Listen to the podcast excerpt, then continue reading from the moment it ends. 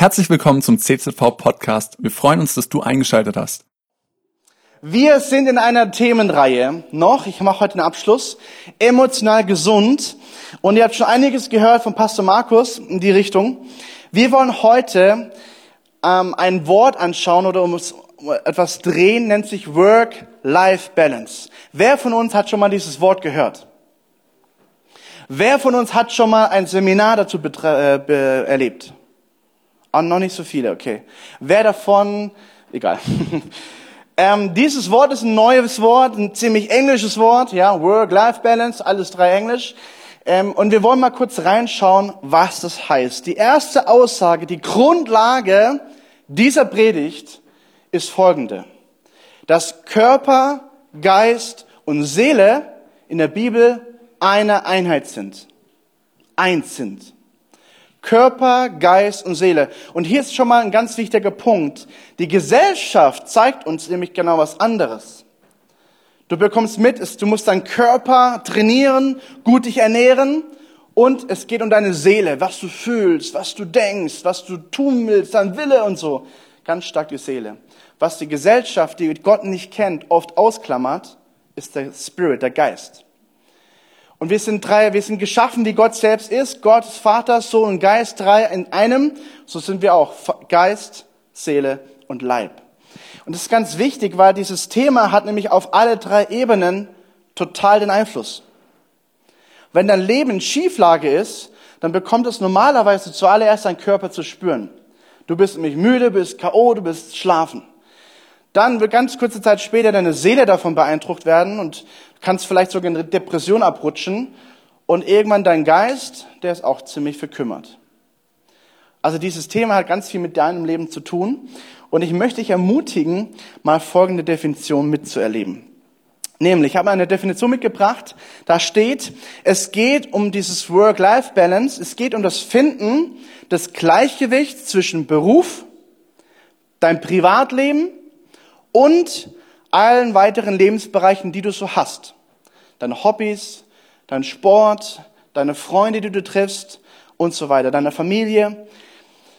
Aber in diesem Vordergrund von diesem Work-Life-Balance geht es eigentlich darum, dass dein Job dich erfüllt, also du einen tollen Job hast, der dir Spaß macht, dich erfüllt, einen Lebenssinn gibt, dass du ein glückliches Familien- und Privatleben hast und dass du einen glücklichen Körper hast, also alles soll glücklich sein.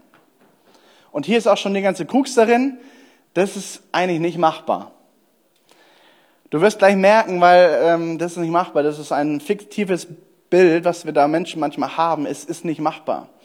Du sollst nämlich zufrieden sein mit dir selbst und in allem, sagt die Bibel uns, oder? Amen? Amen, okay. Also wenn ihr Wahrheit hört, dürft ihr immer Amen sagen, ja? Also ihr dürft sprechen im Gottesdienst. Dann, diese Energie, die du hast tagtäglich, die sollst du gezielt und effizient einsetzen. Also nicht verschleudern, sondern wie setzt du sie ein? Und was ganz wichtig ist in dieser Work-Life-Balance, und das ist ja ein Modewort aus der Wirtschaft, ähm, immer mehr Firmen arbeiten danach, die schauen dann, okay, wie möchtest du arbeiten, wie viel freie Zeit möchtest du haben, ähm, willst du von daheim aus arbeiten oder möchtest du lange fahren und die ganzen Fragen kommen damit rein und werden immer wichtiger. Und eigentlich ist das Ziel davon, dass du eben nicht einen Bereich deines Lebens verkümmern lässt, sondern alles im Blick hast. Deswegen auch Bolos. So. Jetzt nehmen wir mal das ganz praktisch. Wir haben, jeder von uns, von Gott geschenkt bekommen, 24 Stunden Tag. Richtig? Manche von uns schlafen ein bisschen mehr, manche weniger. Sechs bis acht Stunden, sagen wir mal, die Mitte ist acht. Ja, gute acht Stunden Schlaf. So. Die Frage ist jetzt, wie investierst du deine 16 übrigen Stunden täglich? Und das Tolle ist, dass Jesus alle gleich gemacht hat, nämlich jeder hat die gleiche Anzahl Stunden, richtig? Und die Frage ist, wie nutzt du sie? Überleg mal ganz kurz, was ist so typisch, wenn du aufstehst? Was machst du? Frühstückst du? Frühstückst du nicht? Gehst du direkt arbeiten? Machst du vorher noch einen Frühlauf? Oder machst du ein Workout in deinem Wohnzimmer oder was auch immer du machst? Wie nutzt du deine freie Zeit?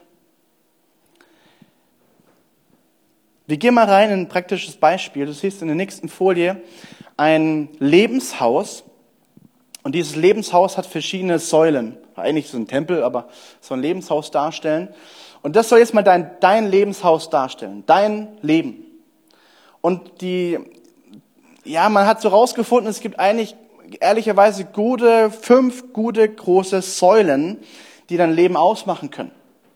Das einfache Beispiel ist dein Job, deine, wo du eigentlich deine meiste Zeit reinführt, ja, wo du deine Arbeit verdienst, deine Leistung bringst. Deine materielle Sicherheit, dein Haus, deine Wohnung, dein Camper, dein Auto, was auch immer, deine materiellen Sicherheiten. Es gibt deine ganzen Kontakten, das sind die Gesellschaft und soziale Dinge, die momentan ja total eingeschränkt sind. Wir leiden alle drunter. Aber das ist eine wichtige Säule. Der Mensch ist ein Beziehungsmensch. Nehmen ihn seine Kontakte weg und er verkümmert. Richtig? Wenn du aufmerksam beobachtest und du hast Kinder, dann wirst du es merken, deine Kinder, die sehnen sich danach, ein anderes Kind zu sehen und die werden, die blühen auf, weil sie endlich mal wieder Menschen vor sich haben in ihrem Alter und denken, ah, endlich, Kontakte. Körper und Gesundheit ist ja extrem wichtig geworden in den letzten Jahren. Ja, wenn du im Fitnessstudio bist oder du machst ein Workout oder deine Diäten oder was auch immer, achte auf deinen Körper, achte auf deine Gesundheit und du hast Werte und deinen Sinn, deinen Lebenssinn, deine Lebenswerte, deine Ehewerte. Also nach welchen Werten lebst du? Und das Sinn, der dahinter ist, deswegen auch unterschiedlich angemalt, worin investierst du deine Zeit? Weil ganz ehrlich, deine Zeit ist das Kostbarste, was du auf dieser Erde hast. Nicht mal. Die Frage ist, jeder von uns hat das Gleiche bekommen, genau gleich viel Zeit. Für deine Gesundheit kannst du nicht immer alles machen. Du kannst viel investieren, aber ob du Krebs bekommst oder nicht, weißt du ja nicht. Ob du gesund bleibst oder nicht, weißt du ja nicht. Aber deine Zeit, die hast du in Kontrolle oder auch nicht. Die Frage ist, wie investierst du deine Zeit? Wie investierst du deine Zeit mit Jesus? Wie investierst du deine Zeit mit deiner Frau, mit deinem, mit deinem Ehemann, mit deiner Familie, in deinem Beruf? Lebst du nur für die Karriere? Das heißt, deine Zeit ist in deiner Karriere drin. Und was bleibt am Ende? Und die, die Frage, auch die Hausaufgabe für dich am Livestream oder auch für dich heute hier, ist mal wirklich zu reflektieren, hey, wie ist eigentlich mein Lebenshaus gefüllt? Wo sind meine Prioritäten? Gibt es vielleicht einen Bereich, den ich vernachlässige? Gibt es vielleicht einen Bereich, wo ich noch nie beobachtet habe? der völlig drunter fällt? Einfaches Beispiel. Martin Luther sagte, wenn du mehr Arbeit hast, dann bete mehr. Das macht erstmal überhaupt keinen Sinn. Ich habe mehr Arbeit, also habe ich doch keine Zeit mehr dafür zu beten. Und er sagt, nein, nein, die Priorität ist, bete mehr, dann wirst du merken, die Arbeit wird schneller gehen. Das ist biblisch. Ähm, interessanterweise hat er danach gelebt. So, wir sind gleich durch mit dem ganzen Thema und dann gucken wir ins, Wort Gottes. Aber mir ist wichtig, eine Grundlage zu legen. Anderes Beispiel ist, sind verschiedene Lebenskreise. Du hast zum Beispiel die Familie, du hast die Karriere, du hast Freunde, Familie und deine Gesundheit. Und die Work-Life-Balance zielt darauf ab, da eine, eine Gewichtig reinzukriegen, eine, einfach eine gesunde Balance reinzukriegen. Und ich glaube, dass uns wichtig ist heutzutage, was strömt auf uns ein Einfaches Beispiel, ja. Unsere Kiddies, gerade der Angel zum Beispiel, der hat jeden Tag mindestens sechs Stunden ähm, Online-Unterricht. Das heißt, der wird beballert mit diesem Screen, sechs Stunden. Die Frage ist, wie führt er seine nächsten Stunden? Und äh, wenn du überlegst, wenn du die ganze Zeit an deinem Bildschirm hockst in deiner Arbeit, wie fühlst du deine restliche Zeit oder tust du dich auch wieder füllen mit Filmen und allem Möglichen? Ne? Das ist die große Frage. Und dann bist du nämlich ungleich. Letzte Folie zu diesem Thema. Siehst du so eine persönliche Balance-Anzeige, ja, deine Arbeit, dein Leben. Und meine kurze Frage an dich selber, wo würdest du dich momentan einordnen? Fühlst du dich momentan eher gestresst? Wenn du deine Arbeit anschaust, dein Leben anschaust, deine Lebensbereiche anguckst, fühlst du dich eher gestresst oder bist du total entspannt? Oder bist du ausgeglichen? Überleg mal ganz kurz für dich selber und dann sage ich dir, was ich gerade bin. Hast du uns ausgesucht? Sehr gut. Ich bin nämlich total herausgefordert. Und das Witzige ist, ich predige heute diese Predigt und lebe sie nicht wirklich nach, weil es gar, gar nicht geht. Ja, wir heiraten in drei Wochen, noch nicht mal drei Wochen. Und was, was wir alles schon erlebt haben in dieser Zeit, ist unglaublich. Wir glauben, wir könnten ein Buch schreiben. Wie viele Pläne wir gemacht haben von Hochzeiten. Und ich lebe mit Lisa gerade herausgefordert, ja. Alles kann sich sofort ändern, umgeworfen, fünfmal hin und her. Und wir haben das Ziel vor Augen. Wir wollen den Bund mit Gott feiern, egal was kommen mag. Wir feiern den Bund mit Gott, ob mit fünf Leuten, ob mit hundert Leuten. Wir feiern ihn, weil wir, das ist uns wichtig. Und wir nehmen es in den ganzen Stress auf sich, alles abzuklären, alles hin und her zu machen. Und es ist herausgefordert. Mein persönlicher Begleiter ist momentan immer mein Reisekoffer. Ich lebe an drei Orten. Seit zweieinhalb Jahren an drei Orten. Ich schlafe in zwei Betten. Ja? Warum? Wir schlafen nicht miteinander, wir schlafen auch nicht zu Hause zusammen, sondern ich, ich übernachte immer woanders. Das heißt, ich habe mehrere Orte, wo ich schlafen muss. Mein Reisekoffer ist mein täglicher Begleiter. Ich lebe seit eineinhalb Jahren aus meinem Reisekoffer. Ja, perfekter Vorbereitung auf den Reisedienst. Mal schauen, was der Herr macht. Aber okay, verstehst du? Also ich bin total in solchen Dingen angespannt und herausgefordert. Ich muss mir wirklich Momente suchen, wo ich sage, Auszeit, zurück.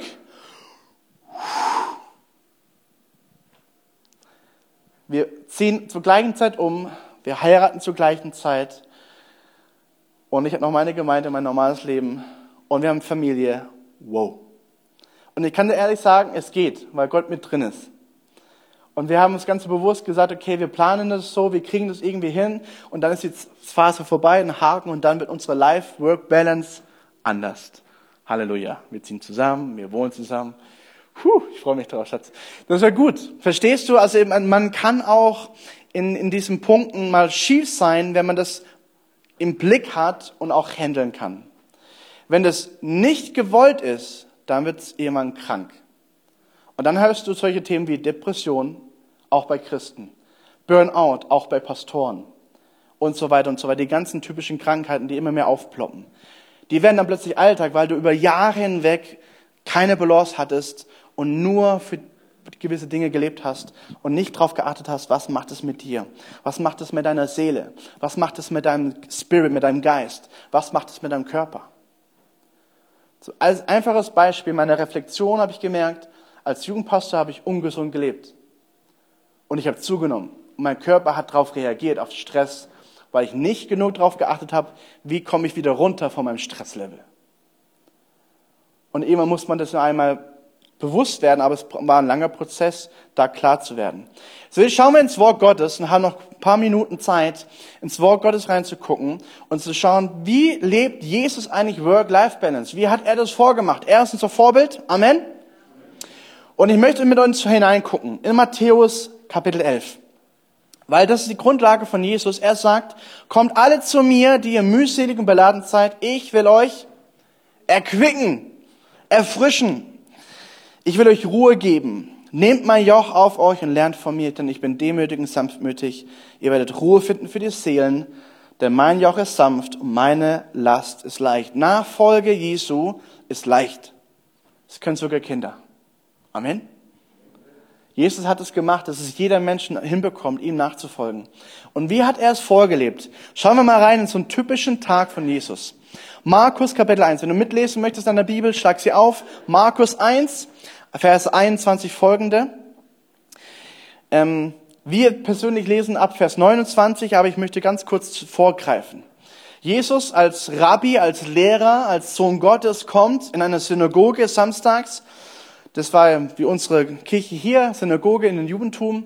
Und da kommt er hinein, er lehrt das Wort Gottes, ja, die Schriften von Mose. Und auf einmal regiert irgendetwas im Raum, ein, ein Mann, der unter teuflischer Macht leidet, reagiert und er schreit, du Sohn Gottes! Also, ey, da war, da war, da war, ging was ab im Raum. Und er merkt, es ist teuflische Macht. Er demonstriert die Macht Gottes und lässt den Mann schweigen, heilt ihn und das ist völlig normal. Körper, Geist und Seele ist eins geworden, wieder ruhig geworden, weil Jesus eingegriffen hat. Das war ein Riesenaufruhr. Also wenn das Thema dich betrifft oder Thema die Fragen aufwirft, komm zu mir, frag mich persönlich oder im Livestream. Wir wollen auch gerne solche Fragen beantworten. Was ist dämonische Macht und so weiter. Aber es hat heute nicht wirklich den Platz. Und ich will einfach nur kurz das als Startpunkt nehmen. Dann Nach die Synagoge geht Jesus los. Da, da steigen wir ein.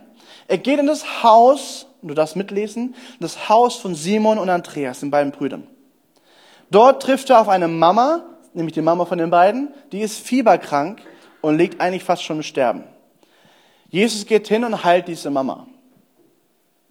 Amen. Wow. Ey, das ist cool. Jesus gibt mal spontan Essen und dann heilt er jemand. Finde ich Hammer. Finde ich toll. Wir lernen, Jesus war spontan. Und dann passiert Folgendes. Die Mama ist so geheilt, dass sie gleich wieder kocht und, und, und, und Gastgeberin ist. Also das siehst du, die ist wirklich geheilt gewesen. Und dann geht der Nachmittag rein. Ich glaube mal, dass sich das irgendwie mit rumgesprochen hat, weil plötzlich am Abend siehst du Folgendes.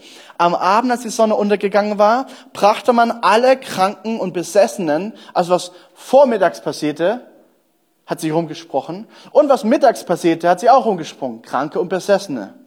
Sie alle brachte man jetzt zu Jesus.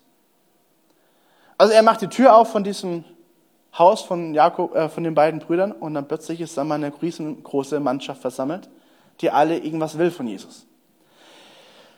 Und dann heißt es, die ganze Stadt, ich weiß es leider nicht, wie groß die Stadt war, wo sie gerade waren.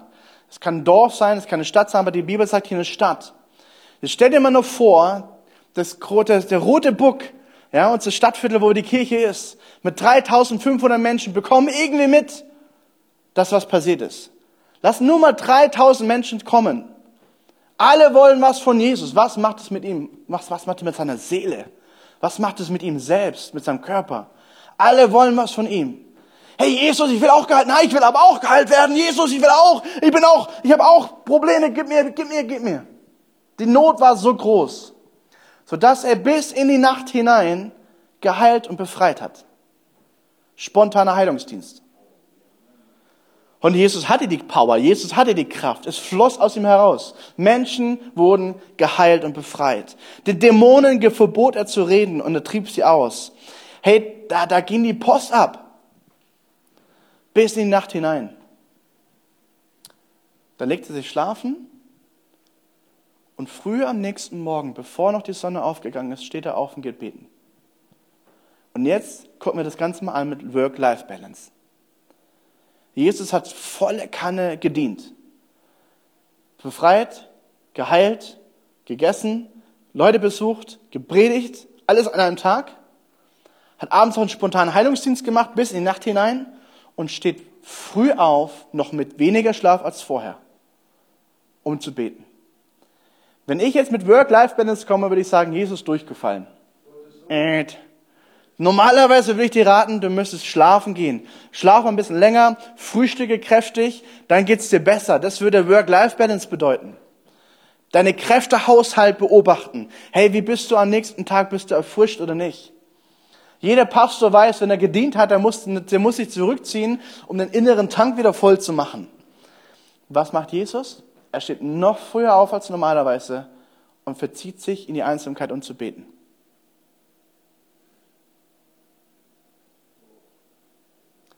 Warum? Weil er wusste, das Wichtigste, was ich jetzt tun kann, ist nicht auf meinen Körper zu achten, sondern auf meinen Geist. Meinen Spirit wieder auftanken zu lassen in der Gegenwart meines Vaters.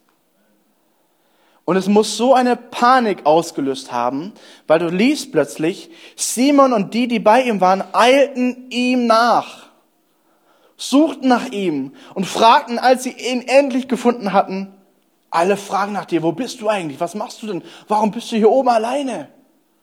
Jesus, du bist das Stadtgespräch. Was sagt er? Er sagt aber, lass uns von hier weggehen in die umliegenden Ortschaften, damit auch die die Botschaft vom Reich Gottes verkünden kann. Denn dazu bin ich gekommen. Also eine Antwort, die völlig keinen Sinn macht, weil die Frage eine ganz andere war. Aber er, er kommt von seiner Begegnung mit seinem Vater und sagt, mein Vater hat mir aufgetragen, wir ziehen weiter. Los geht's.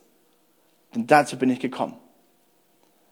Verstehst du, was ich sagen möchte ist, Jesus wusste, was richtig ist und was wichtig ist. Er war der Sohn Gottes.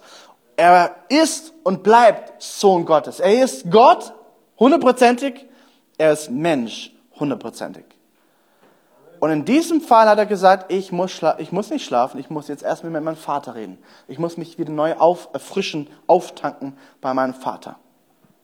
Und dann zogen sie los und haben einen ganz schönen, krassen Tag danach mit wenig Schlaf. Zusammengefasst, siehst du hier nochmal, alles auf einer Folie. Ja, das war so ein einen Tag. Die Jünger, ich weiß nicht, wie es den Jüngern ging. Schade, dass die Bibel nichts erzählt. Haben die lang geschlafen? Waren die platt? Waren die müde? Ich glaube, die haben ein paar Tage gebraucht, um das alles aufzuarbeiten. Also, wie geht's dir, wenn du eine Heilung erlebst, leibhaftig mit deinen eigenen Augen? Stell dir mal vor, du erlebst eine ganze Nacht durch Heilungen, Befreiungen, die Post geht ab. Deine Seele braucht Zeit, um das aufzuarbeiten. Am nächsten Tag ging es direkt weiter. Es gibt auch Bibelstellen, wo wir, wo wir davon lesen, dass Jesus aber auch ein Zuhause hatte. Das finde ich wichtig, weil er sagt ja an manchen Stellen, hey, die Füchse haben keinen Bau und die Vögel, kein Nest, oder die Vögel haben ihr Nest, aber der Sohn Gottes nicht. Er ist immer unterwegs. Also er war gewohnt zu reisen und trotzdem hatte er auch seinen Ort, wo er wohnte, nämlich Matthäus 9. Jesus stieg ins Boot, fuhr über den See und kehrte in die Stadt zurück, in der er wohnte. Das bedeutet von der Work-Life-Balance her gesehen, Jesus hatte auch seine Momente, wo er einfach nur wohnte. Er genoss sein Leben daheim, wo er wohnte. Auch der Sohn Gottes hat mal Auszeiten. Verstehst du?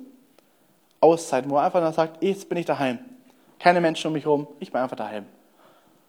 Setze mich auf meinen Boden, esse eine genügliche Dattel, liebt das Essen, liebt das Leben. Jesus hat uns vorgemacht. Das heißt, sein Leben zu genießen ist biblisch. Das ist die Aussage dahinter. Okay? Nächster Punkt, Lukas 5. Jesus wurde immer bekannter.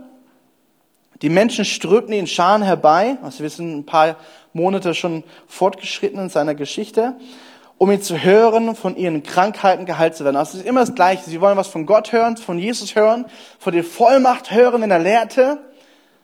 Und sie wollen aber auch Dinge erleben, Wunder erleben. Kranke wurden herbeigebracht und so weiter und so weiter.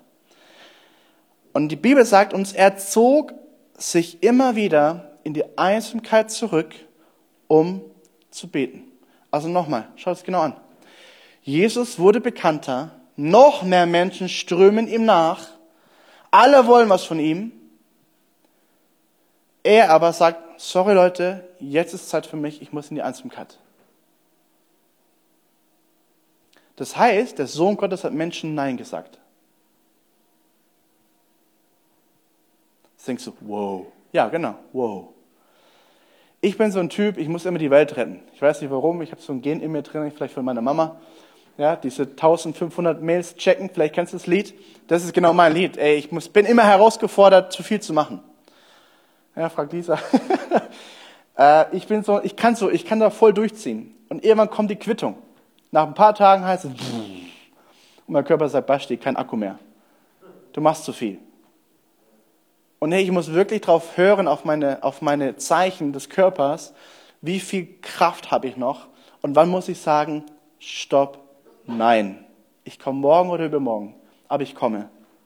Auch als Pastor muss man manchmal Nein sagen. Und der Sohn Gottes hat manchmal Nein gesagt, weil er sagte, jetzt ist Zeit für mich, in die Einsamkeit zu gehen. Es war nicht so, dass Jesus nicht konnte oder nicht, nicht wollte, aber er sagte, jetzt ist eine höhere Priorität, mit meinem Vater zu reden. Tut mir leid, ich komme morgen wieder. Und morgen heile ich euch, aber jetzt gerade nicht. Verstehst du? Wenn der Sohn Gottes das schon gemacht hat, wie viel mehr müssen wir es tun, oder? Uns abgrenzen gesund. Richtig? Okay, jetzt höre ich kein Amen, das heißt, ihr denkt nach. Sehr gut.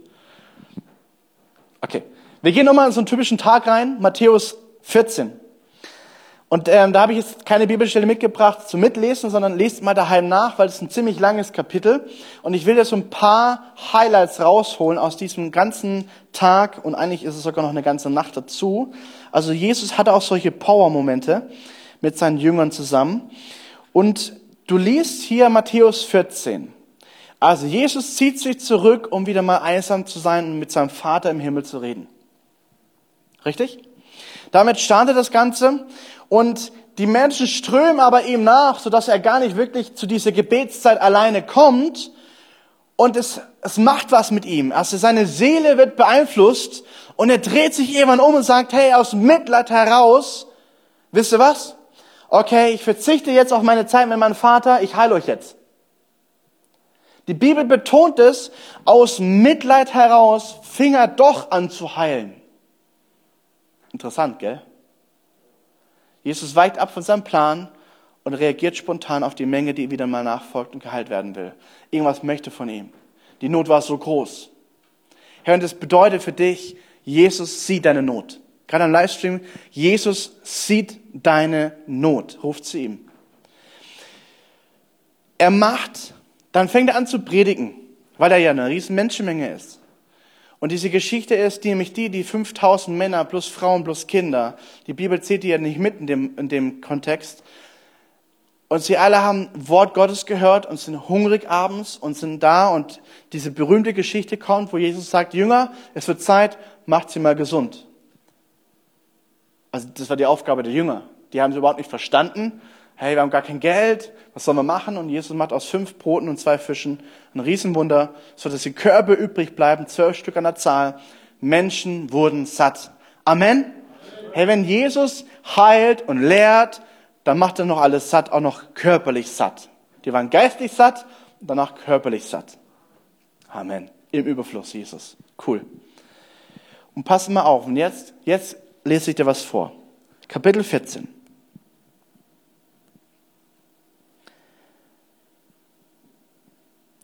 Vers 22. Merkt ihr diesen Vers? 22. Kapitel 14, 22. Also gerade noch haben alle gegessen alle sind satt, sie sammeln die ganzen Körper ein und dann kommt folgende Aussage. Nun drängte Jesus die Jünger unverzüglich aufzubrechen. Übersetzt, Leute, packt alles zusammen, auf geht's, wir müssen jetzt sofort los. Unverzüglich drängte Jesus seine Jünger aufzubrechen. aufs andere Ufer zu fahren, vorauszufahren. Also er schickt seine Jünger, die Fischer sind, mit dem Boot los, fahrt übers Ufer, See Genezareth, aufs andere, ans andere Ufer, geht mir voraus. Warum? Er wollte inzwischen die Leute entlassen, entlassen, damit sie nach Hause gehen konnten. Also er wollte die Versammlung auflösen.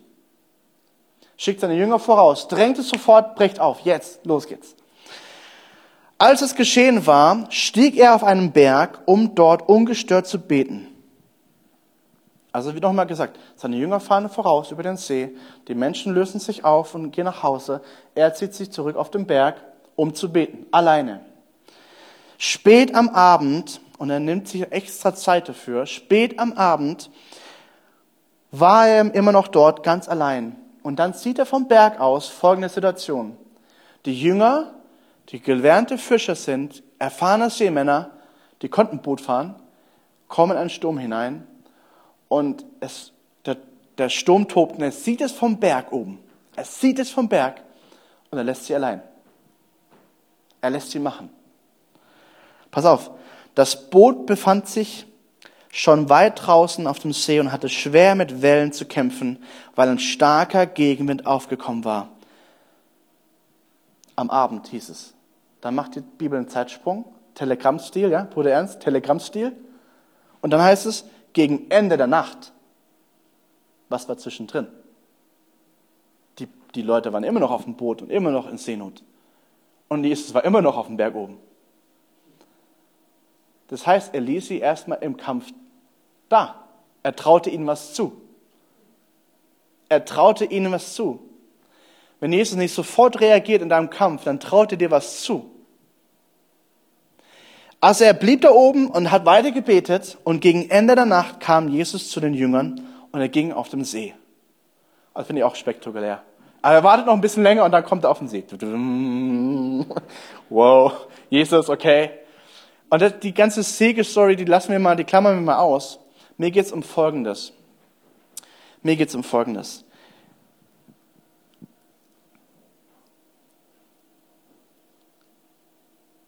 Jesus war es in dem Moment so wichtig, alleine mit seinem Vater zu bleiben, dass er sagte, ich traue meinen Jüngern zu, dass sie es hinkriegen. Wenn nicht, ich komme später dahin. Und dann rette ich die ganze Situation. Aber jetzt gerade ist Zeit, himmlischer Vater und ich alleine. Das war ihm wirklich, wirklich wichtig. Und die ganze Quintessenz dieser Predigt kannst du zusammenfassen in einem Satz. Ohne Jesus können wir nichts tun. Wenn der Sohn Gottes uns solche Dinge demonstriert und vormacht, dann umso mehr dürfen wir Menschen lernen, die ihm nachfolgen.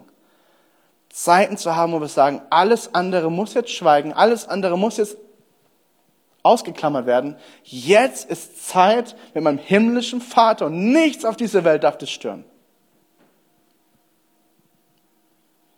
Die Frage ist, wie wichtig ist dir deine Zeit mit Gott? Und wie schnell lässt du dich ablenken? Jesus hat es dir vorgemacht. Er blieb in der Gegenwart Gottes. Ohne Jesus können wir nichts tun. Und ich möchte zum Schluss dieser Predigt auf Johannes 15 eingehen und dir zeigen, wenn du Johannes 15 daheim studierst, lies mal nach, Johannes 15, die ersten Verse 1 bis 11. Und du liest ich als Beispiel, wenn ihr mir bleibt und meine Worte in euch bleiben, könnt ihr bitten, um was ihr wollt, eure Bitte wird erfüllt werden. Was wir lernen müssen, in Jesus zu bleiben. Uns eins zu machen mit seinem Herzschlag. Und dann wirst du beten, was aus seinem Herzen ist und die Dinge werden kommen. Das ist das Geheimnis in Jesus bleiben.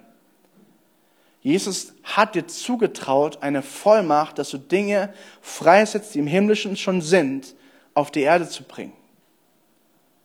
Hast du es gewusst? Hast du gewusst, dass die ganzen Sorgen und deine ganzen Ängste in dir mit der Autorität Jesu schweigen müssen, wenn du anfängst, die Autorität zu gebrauchen? Wenn du anfängst, diese innere Gesundheit in Anspruch zu nehmen, sagen, alles Sorgen, alle Ängste, alles, was mich gerade umtreibt, es muss jetzt schweigen im Namen Jesu. Und dann wird's passieren, weil du es trainierst, diese Autorität zu gebrauchen. Und wenn du weiterliest, wie der Vater geliebt hat, so habe ich euch geliebt, bleibt in meiner Liebe. Vers 11, ich sage euch nochmal, dass meine Freude euch erfüllt und eure Freude vollkommen ist. Also in Jesus bleiben, in seiner Liebe bleiben, heißt, ich bekomme eine vollkommene Freude. Und ich habe ich hab drüber geschrieben bei mir, siebenmal betont Jesus in dieser Lehre, in dieser Aussage, in dieser Predigt, siebenmal betont er, bleibt in mir. Bleibt in mir. Herr, und das ist mein Rezept für dich heute aus der Bibel zum Thema Work-Life-Balance. Es kann um dich stoben, es kann um dich toben, es kann um dich alles passieren.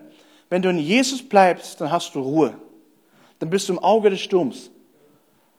Völlige Ruhe. Die Band darf auf die Bühne kommen und wird uns gleich helfen, das Ganze nochmal in ein Lied zu reflektieren und Jesus anzubeten.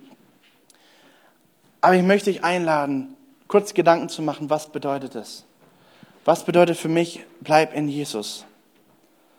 Schließen möchte ich mit Lukas 5. Jesus zog sich immer wieder in die Einsamkeit zurück, um zu beten. Immer wieder. Immer wieder. Immer wieder. Und als Jesus vorgemacht hat, hey Leute, lasst uns das nachtun. Jesus hat sich zurückgezogen, um mit seinem Vater zu beten. Und ich habe mir aufgeschrieben, wenn sogar Jesus sich immer wieder zurückgezogen hat, um sich neu füllen zu lassen, wie viel mehr brauchen wir genau diese Dinge? Hey, weil wir reden vom Sohn Gottes. Wir reden vom Sohn Gottes, aus dem gingen Ströme lebendigen Wassers aus. Die blutfußige Frau, sie berührte nur den Zipfel seines Gewandes und es ging Kraft von ihm aus. Er spürte das, dass Kraft von ihm ausging. Und wenn Jesus uns vormacht, sagen, es ist Zeiten, wo ich diene, es gibt Zeiten, wo ich heile, es gibt Zeiten, wo ich predige, es gibt Zeiten, wo ich Menschen diene, wo ich Menschen besuche, es gibt Zeiten, wo Menschen im Fokus sind. Und dann gibt es aber eine ganz besondere Zeit, da ist mein Vater im Himmel im Fokus. Wow. Und wisst ihr was? Ich möchte hier mehr lernen Zeiten zu haben, wo ich meinen himmlischen Vater diene und ihm vor Augen bin. Wie Maria, die sagte, ich habe das Bessere gewählt, ich bin zu den Füßen Jesu. Nichts gegen Martha und nichts gegen die Art und Weise, wie sie gedient hat. Das hat alles seinen Platz. Aber immer wieder muss dieser Platz vor den Füßen Jesu der wichtigste Platz sein.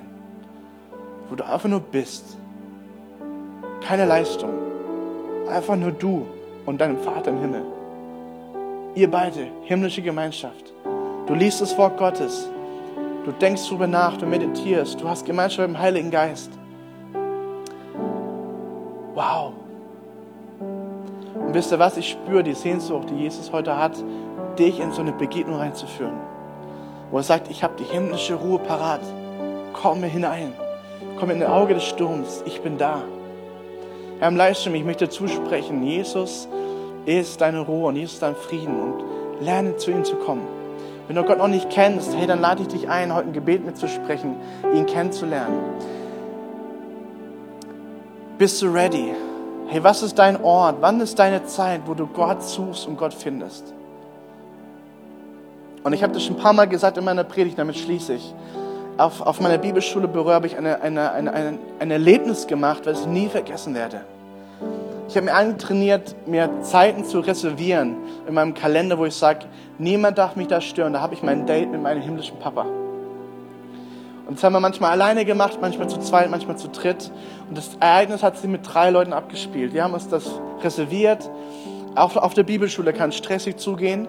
Und äh, wir haben uns das reserviert, wir haben uns dafür echt geblockt und freigehalten. Noch kurz was gegessen. Ich gehe auf Toilette, ich wasche mir meine Hände. Und auf einmal kommt dieser Heilige Geist-Moment und Gott spricht zu mir und sagt, mein Sohn, ich habe so Erwartung, ich freue mich auf gleich. Und ich stehe da und denke mir, wow, hat Gott, gerade zu mir geredet? Habe noch nie sowas von Gott gehört. Er freut sich auf gleich. Hä? Ich völlig durch den Wind gehe zu meinem Kollegen, mit dem ich mich gleich treffen werde und sage, wisst ihr was, ich habe was ganz Komisches erlebt. Erzähl das und sagt der eine, ja, weißt du was? Wann war das denn? Um halb acht? Ja, siehst du, ich habe auch um halb acht das gleich gehört. Aber ich war gerade draußen noch und kam gerade draußen rein. Und die dritte Person hat es auch zur gleichen Zeit gehört. Und weißt du, was passierte? Hey, der Heilige Geist hat uns erfüllt mit Kraft und Power. Es war so eine Freude zu beten. Zwei Stunden war gar nichts. Du konntest noch mal zwei Stunden dranhängen. Warum? Weil Jesus da war. Und Jesus freut sich auf die Momente, wo du dir die kostbare Zeit nimmst, mit ihm Gemeinschaft zu haben. Work-Life-Balance. Ich lade dich ein, bleib in Jesus. Cool, dass du dir unsere Predigt angehört hast. Wir hoffen, sie hat dir geholfen und wir wollen dich ermutigen, auch während der Woche Teil einer Kleingruppe zu werden. Schreib uns einfach eine E-Mail an podcast.czv-kreuzheim.de oder komm einfach am Sonntag in unseren Gottesdienst. Folge uns außerdem auf Facebook oder Instagram für alle weiteren Infos. Wir freuen uns auf dich.